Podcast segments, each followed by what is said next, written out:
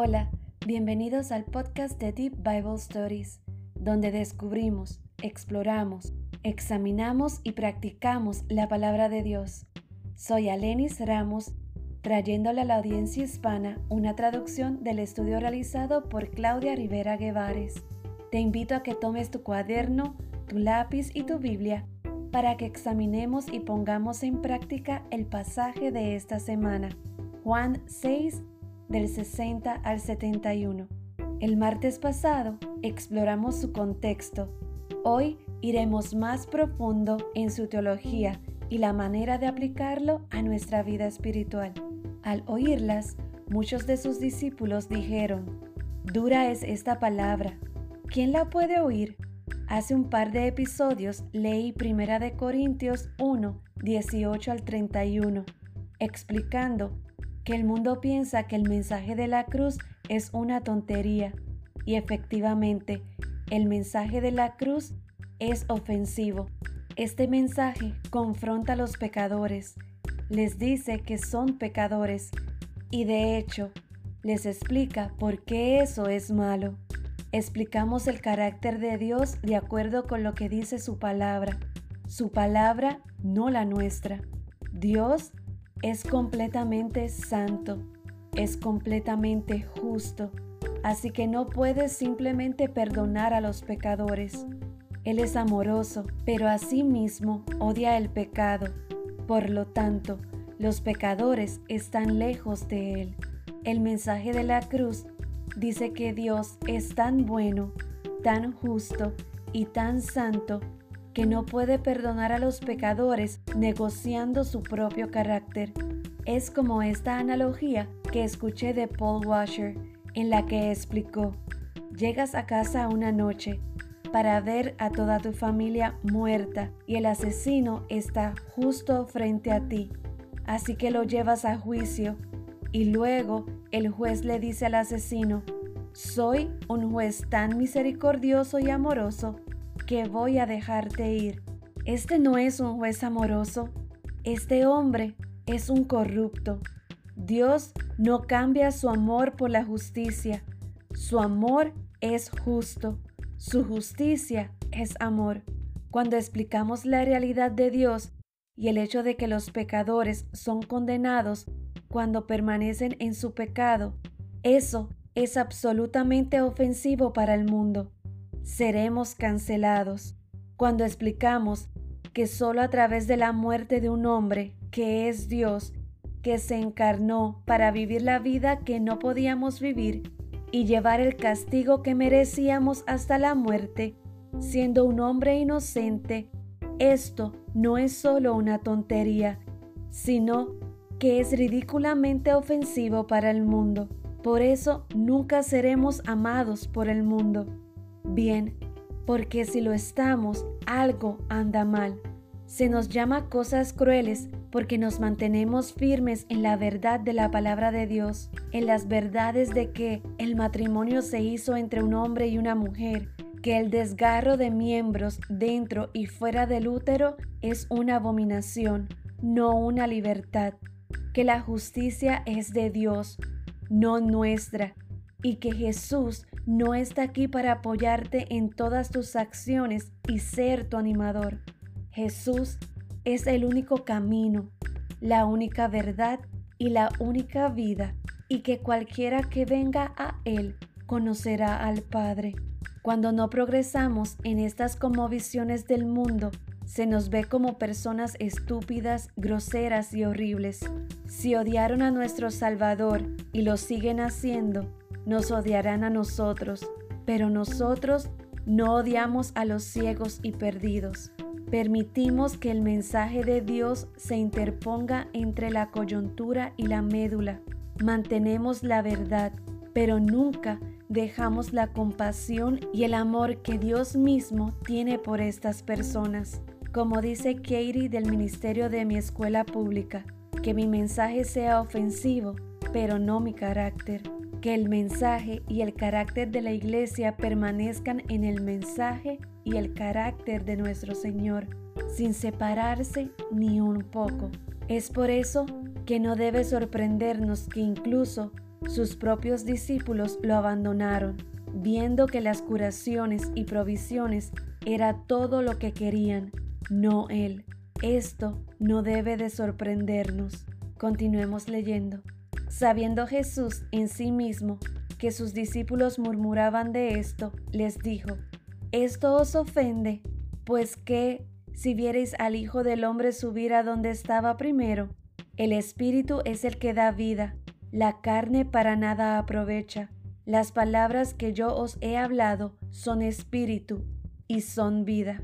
Pero hay algunos de vosotros que no creen, porque Jesús sabía desde el principio quiénes eran los que no creían y quién le había de entregar.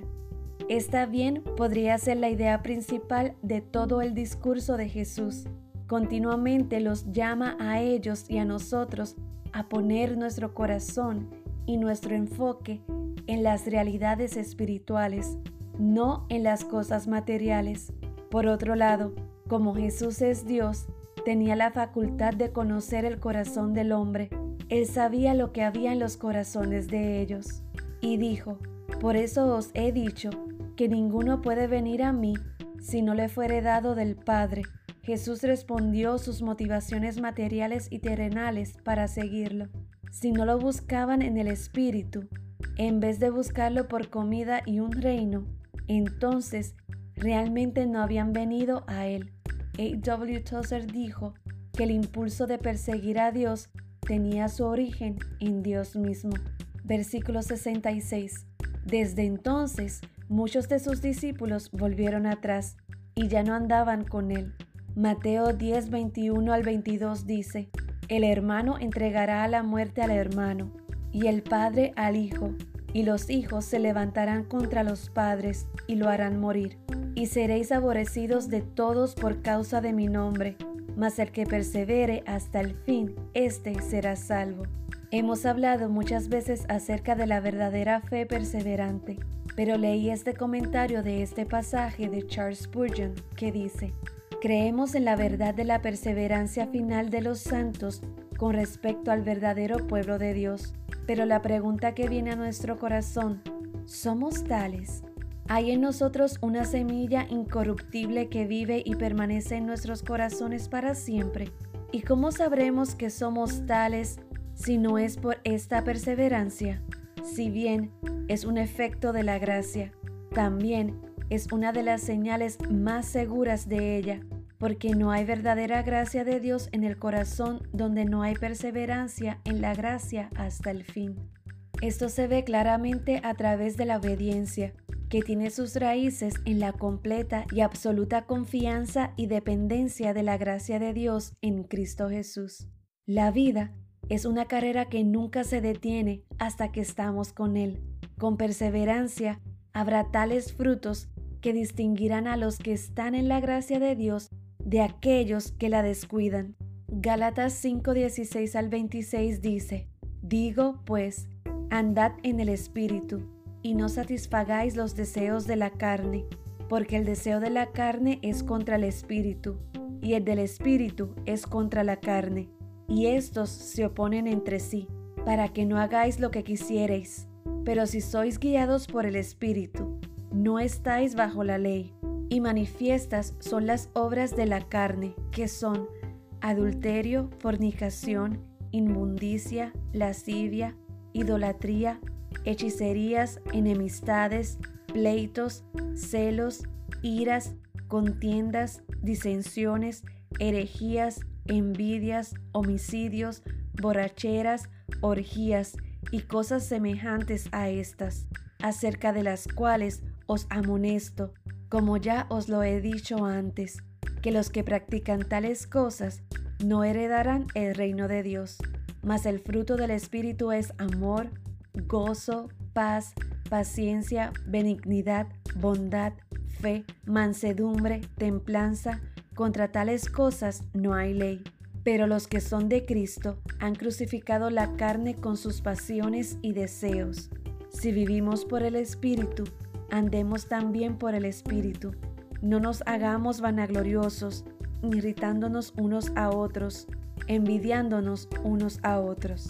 Estos frutos no son naturales en nosotros, Sin embargo, Él pagó la condena y mientras perseveramos, Él nos santifica y el Espíritu Santo convence. El Espíritu Santo habla al corazón sensible y lo lleva a un arrepentimiento tan profundo. Jesús dice que el fruto es lo que muestra que no somos del mundo, sino que estamos en Él y Él está en nosotros. Esto se encuentra en Juan 15. Otro pasaje que me encanta y que leo constantemente es Hebreos 12, 1 al 17. Por tanto, nosotros también, teniendo en derredor nuestro tan grande nube de testigo, despojémonos de todo peso y del pecado que nos asedia, y corramos con paciencia la carrera que tenemos por delante, puestos los ojos en Jesús, el autor y consumador de la fe, el cual por el gozo puesto delante de él, sufrió la cruz, menospreciando el oprobio, y se sentó a la diestra del trono de Dios. Considerad a aquel que sufrió tal contradicción de pecadores contra sí mismo, para que vuestro ánimo no se canse hasta desmayar, porque aún no habéis resistido hasta la sangre, combatiendo contra el pecado, y habéis ya olvidado la exhortación que como a hijos se os dirige, diciendo, Hijo mío, no menosprecies la disciplina del Señor, ni desmayes cuando eres reprendido por Él, porque el Señor al que ama disciplina y azota a todo el que recibe por hijo. Si soportáis la disciplina, Dios os trata como a hijos, porque ¿qué hijo es aquel a quien el Padre no disciplina? Pero si os deja sin disciplina, de la cual todos han sido participantes, entonces sois bastardos y no hijos. Por otra parte, tuvimos a nuestros padres terrenales que nos disciplinaban y los venerábamos. ¿Por qué no obedeceremos mucho mejor al Padre de los Espíritus y viviremos? Y aquellos Ciertamente por pocos días nos disciplinaban como a ellos les parecía, pero este para lo que nos es provechoso, para que participemos de su santidad. Es verdad que ninguna disciplina al presente parece ser causa de gozo, sino de tristeza, pero después da fruto apacible de justicia a los que en ella han sido ejercitados, los que rechazan la gracia de Dios por lo cual levantad las manos caídas y las rodillas paralizadas, y haced sendas derechas para vuestros pies, para que lo cojo no se salga del camino, sino que sea sanado. Seguid la paz con todos y la santidad sin la cual nadie verá al Señor. Mirad bien, no sea que alguno deje de alcanzar la gracia de Dios, que brotando alguna raíz de amargura os estorbe, y por ella muchos sean contaminados no sea que haya algún fornicario o profano como Esaú, que por una sola comida vendió su primogenitura, porque ya sabéis que aún después, deseando heredar la bendición, fue desechado, y no hubo oportunidad para el arrepentimiento, aunque la procuró con lágrimas. Cristo vivió una vida perfecta y sin mancha. Él nos reconcilió con Dios, y me encanta cómo A.W. Tozer lo describe en búsqueda de Dios, que de hecho solo estoy parafraseando, pero él habla de cuán simple Dios ha hecho el plan para nosotros, sin métodos, solo su palabra para guiarnos, enseñarnos sobre Él y su carácter, revelar nuestros pecados, y nos ha dado su gracia, la capacidad de buscarlo en oración para poder comunicarnos con Él, alabarlo, pedirle perdón por nuestros pecados, preguntarle y fundamentarnos en la verdad de su palabra.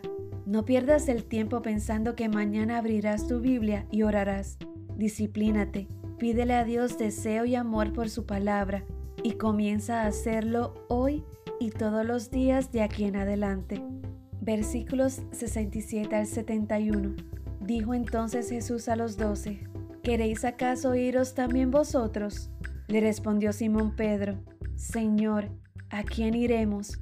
Tú tienes palabras de vida eterna, y nosotros hemos creído y conocemos que tú eres el Cristo, el Hijo del Dios viviente.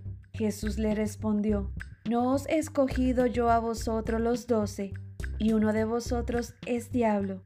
Hablaba de Judas Iscariote, hijo de Simón, porque éste era el que le iba a entregar y era uno de los doce. Así como Pedro preguntó esto, hazte tú mismo esta pregunta. El mundo está marchitándose, los días son malos, los placeres carnales son temporales y el tiempo se está agotando. ¿Cuál es tu fundamento? ¿Acaso tú mismo? ¿Otras personas?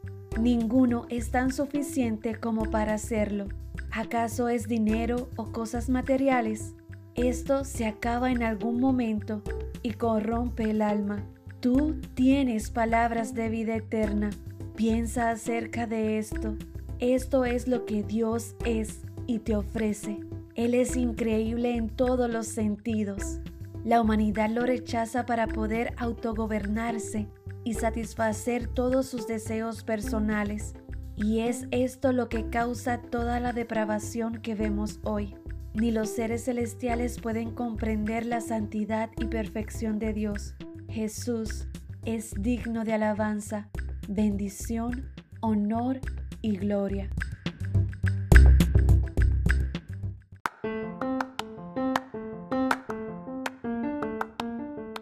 Puedes encontrar más información en nuestro sitio web deepbiblestories.com, donde también encontrarás el calendario de estudio del libro que estaremos estudiando, en Instagram y Facebook como Deep Bible Stories, donde puedes enterarte cuando se publiquen nuevos podcasts. Además, tenemos un correo electrónico contact@deepbiblestories.com donde puedes hacernos preguntas y nos aseguraremos de responderle. Espero que tengas un día maravilloso y nos vemos la próxima vez.